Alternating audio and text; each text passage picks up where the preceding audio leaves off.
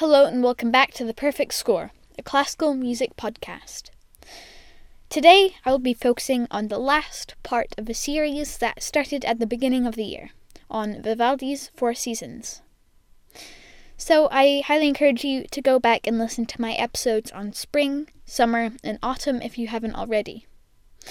The Four Seasons consists of four violin concerti, each depicting the four seasons in a year.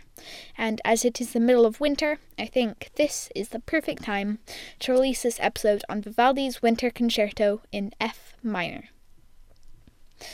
So, Vivaldi really paints a clear picture of winter in many ways.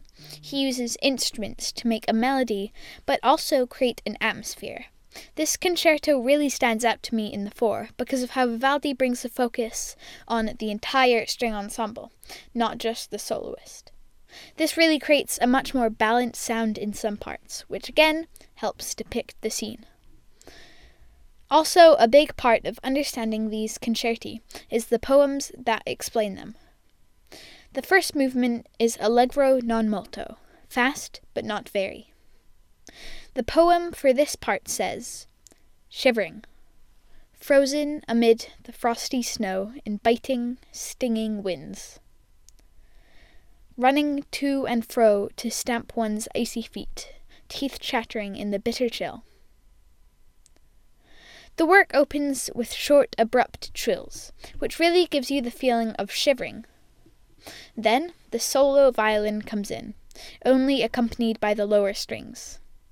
The lower strings depict the slippering ice in the background of the section after the solo, but first of all, the strings come to a halt before the soloist gets to play.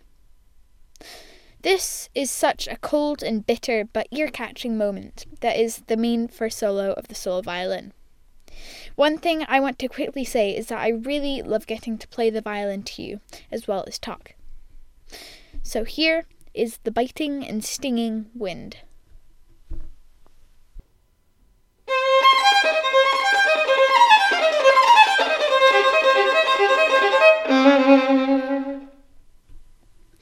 So then this solo repeats again a couple more times, but raising pitch and accidentals, while the rest of the orchestra fill in the gaps with mysterious eighth notes.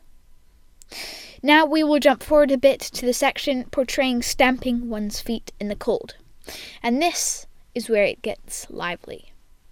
So here it is.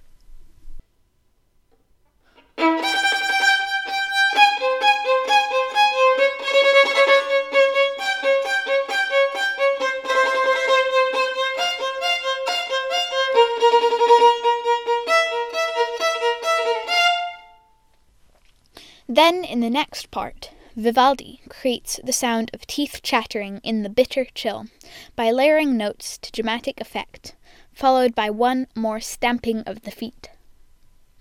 The next movement is a largo and starts already contrasting to the last one with one of the sweetest and also most recognized Baroque melodies most people have heard.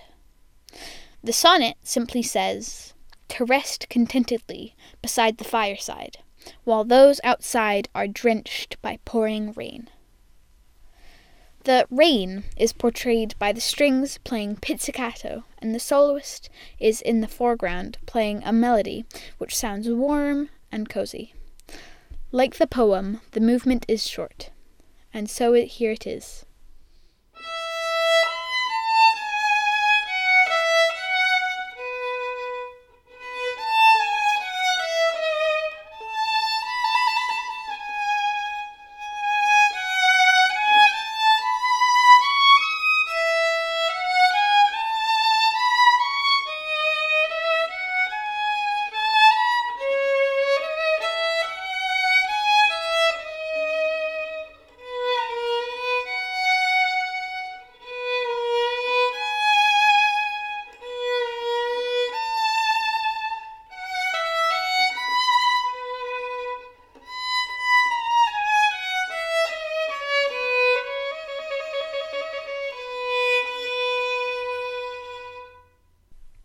The movement continues on softly after that and ends just as sweetly as it has started.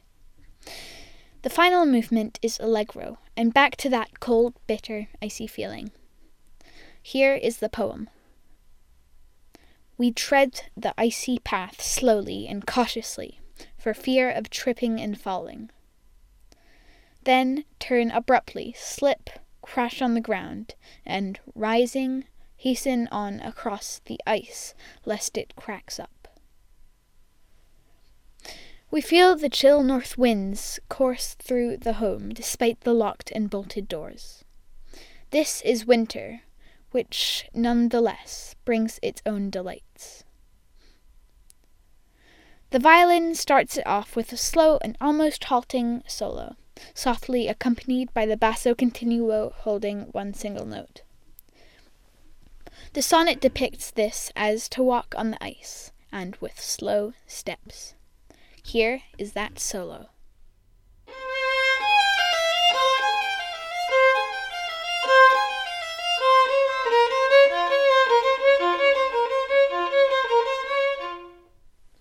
Then, a couple lines later, the sonnet says to move about cautiously for feel for fear of falling, which also depicts ice by medium fast eighth notes. Then we have a descending scale while the sonnet says to go fast, slip, and fall to the ground. I feel like the scale perfectly expresses this and is, is very obvious from a first view.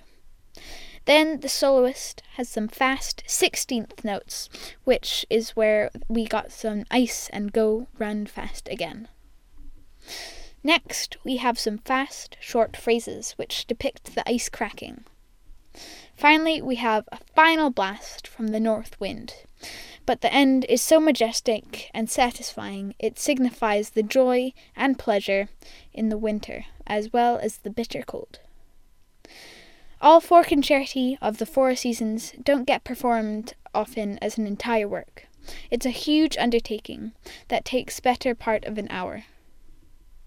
But when I was very young, I had a chance to hear Joshua Bell perform it in the Usher Hall with the Academy of St. Martin in the Fields, and it was one of my most formative musical memories, and was one of the main things that set my path on that I'm on today.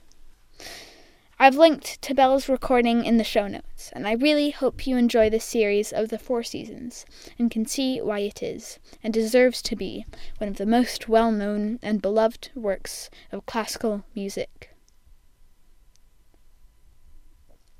You can find me on Instagram at Perfect Score Podcast, and you can also find me on Twitter at Perfect Score FM.